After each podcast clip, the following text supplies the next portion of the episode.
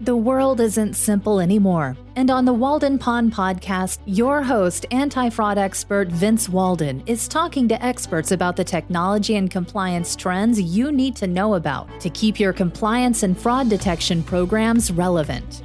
If you're looking for insights that are practical, timely, and innovative, welcome to the pond.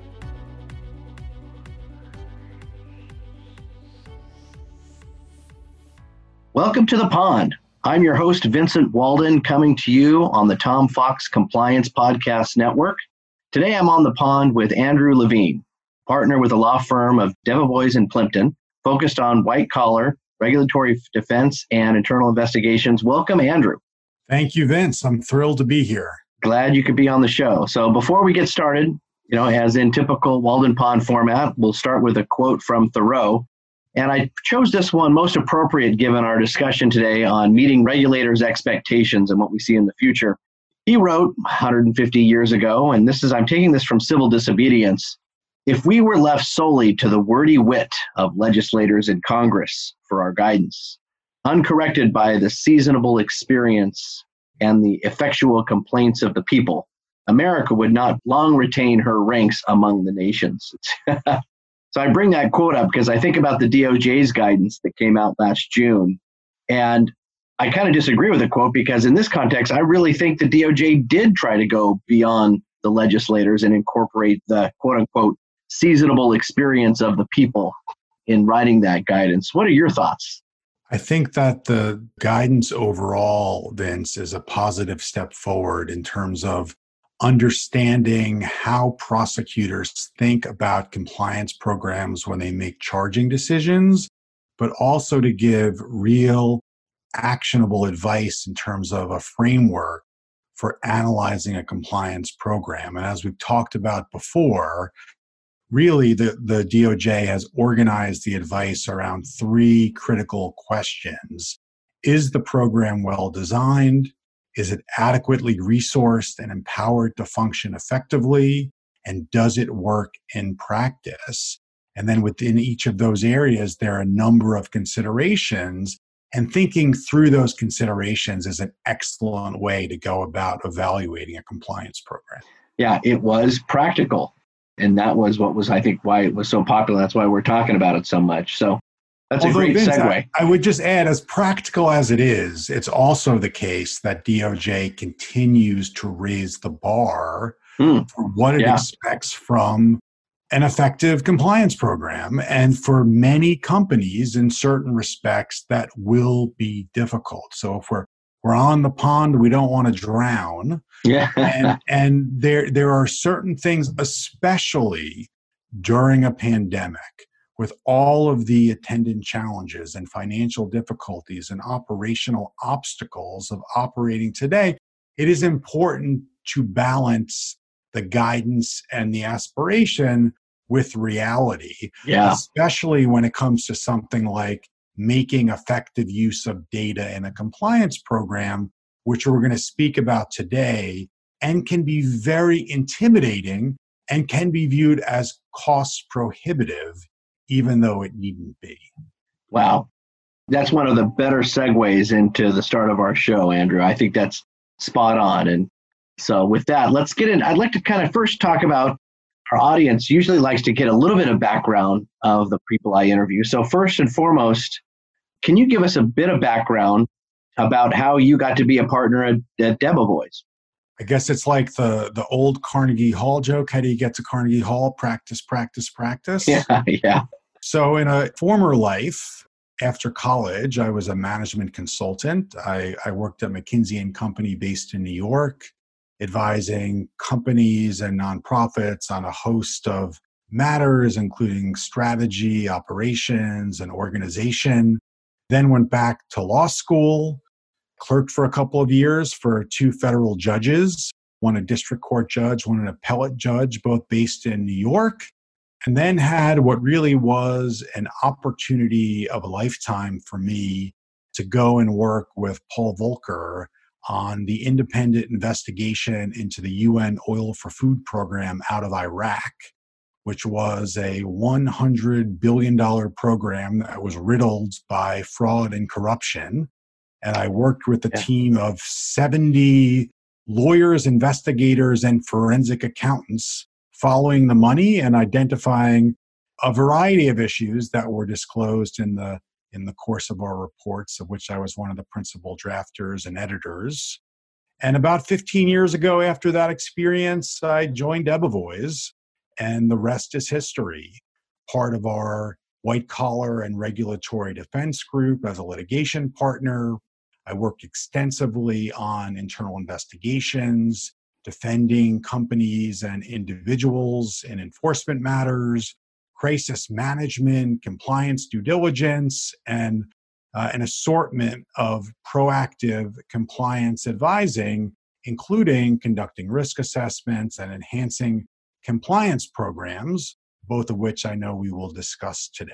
Yeah, that's great. And we'll save that oil for food program as a separate show because I there's so many cool questions and stories I'm sure you could tell from that. But uh, sure, yeah, we'll save that.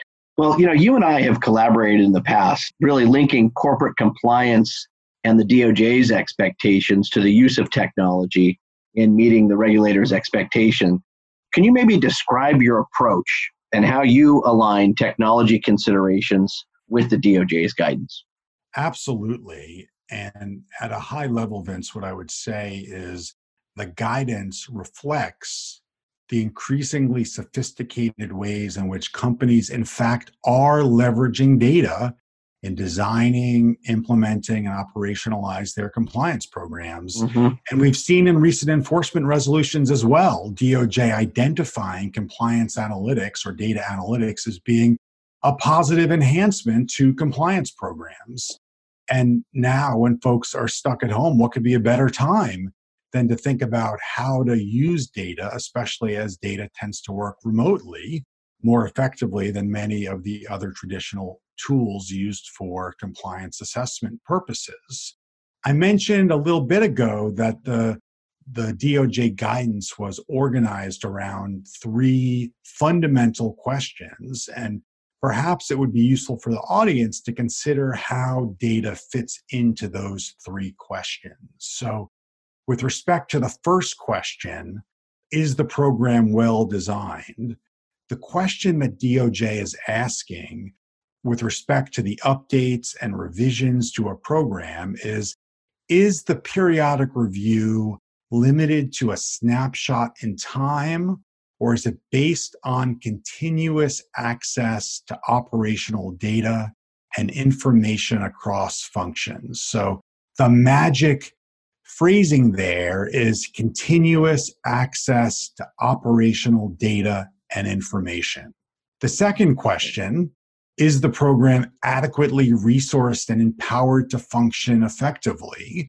The questions include Does compliance and control personnel do they have sufficient direct or indirect access to relevant sources of data to allow for timely and effective monitoring and or testing of policies controls and transactions and then, relatedly, if there are impediments that do exist, what's the company doing to address those impediments? So, again, the magic phrasing there is sufficient direct or indirect access to relevant sources of data. That's huge. And we can talk more about what that means as well. Right. And then last, but arguably most important, does it actually work? Because if it's right. well designed, and even if it is adequately resourced and empowered to function effectively. If it doesn't work, it doesn't work. And show me, mm-hmm. yeah, show me how it works, right? Demonstrate it.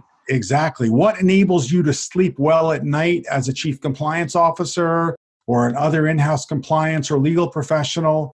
It's the continuous improvement, testing, and review. And with respect to data there, the questions posed by DOJ are more generally what testing of controls, collection and analysis of compliance data, and interviews of employees and third parties does the company undertake? And how are the results reported and action items tracked? So, again, there, Vince, the magic phrasing really is about the testing of controls and the collection and analysis of compliance data. So clearly, DOJ is going all in on compliance data, but you and I know extremely well that companies generally are in all sorts of various places in terms of their own compliance journeys. And that is especially true when it comes to data. There are a number of companies out there that are far ahead of the pack. There are some that are doing a bit of experimentation and analysis. And there's then a significant group of companies that are still trying to figure out how to make this uh, worthwhile approach to compliance actually work for their company. Yeah, and add value to the business. It's a great summary aligning it to the guidance. And those three points that you that guidance sets forth lines well with the data. And you think about as we go into 2021 this year, I'd love to get your thoughts and predictions, especially in the context of hopefully recovering from the pandemic, in the context of a new US and the Biden administration, among other factors, what are some of the key risks or compliance initiatives you'll see companies focused on in 2021? That's a great question, Vince. And let me offer a few thoughts. First, be purposeful when it comes to thinking about a compliance program. So much has changed, both about risk profiles and what's manageable and doable from a compliance perspective. And of course, COVID 19 itself is both a cause and a potential obstacle when it comes to corruption and investigating such allegations. So don't just assume that business as usual will work. Step back and be thoughtful, both in assessing risks and adjusting how the program works, right. including as you look forward into 2021. The second point is expect DOJ and the SEC to continue to focus on anti corruption enforcement, which tends to be a bipartisan sport. Many wrongly assumed that FCPA enforcement would look materially different under a Trump administration. In fact, we've seen very significant and substantial resolutions and enforcement in recent years, and there's every reason to think that will continue vigorously with the next administration.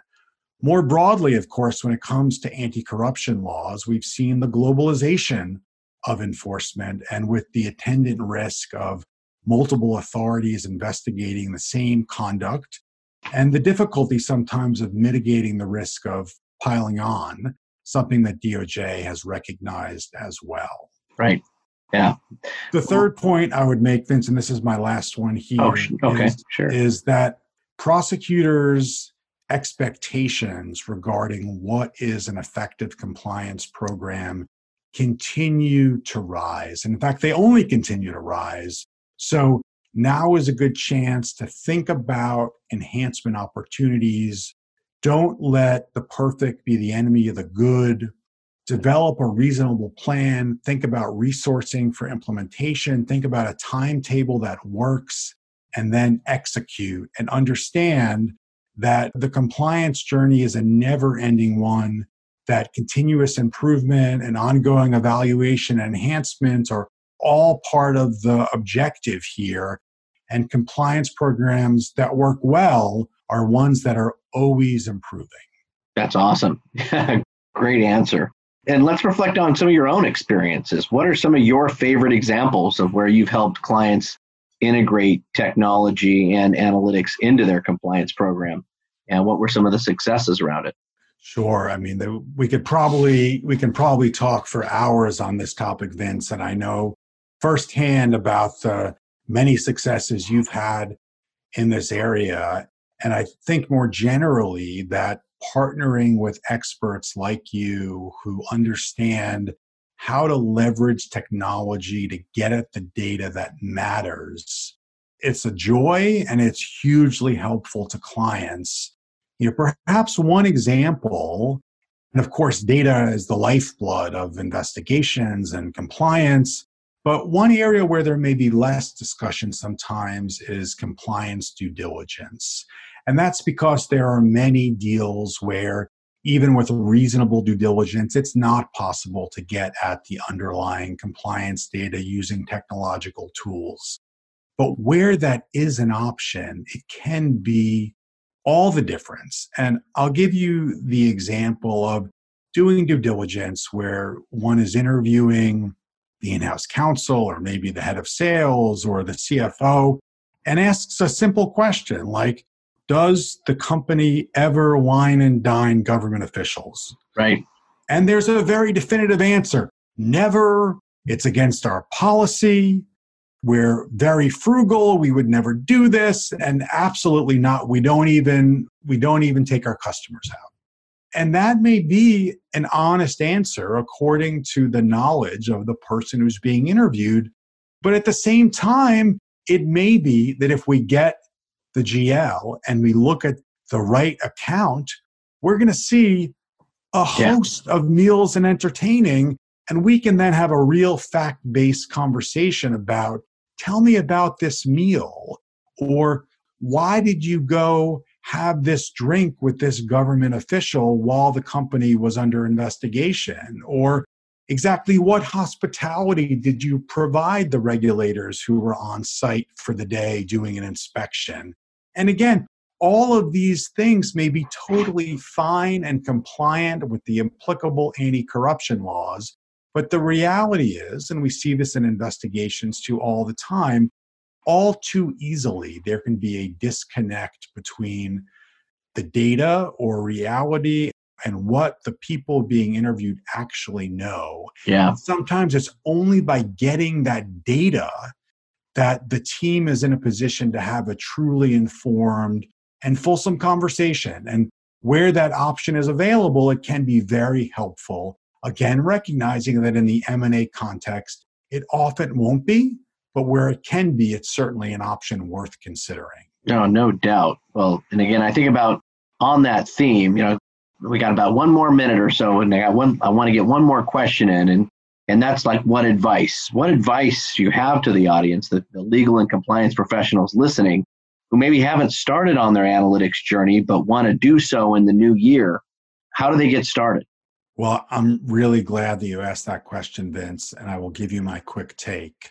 It starts fundamentally with an assessment of what the key compliance risks are, because one approach yeah. for all companies just does not work here. The next step, which you and I have done together before, I think quite effectively, is to figure out what is the available data and then to map the identified risks to the data and to consider how to leverage that data after aggregating and harmonizing it to better monitor and mitigate the identified risks. And again, there's no one right way to do this, but I would highly advise that companies consider a pilot.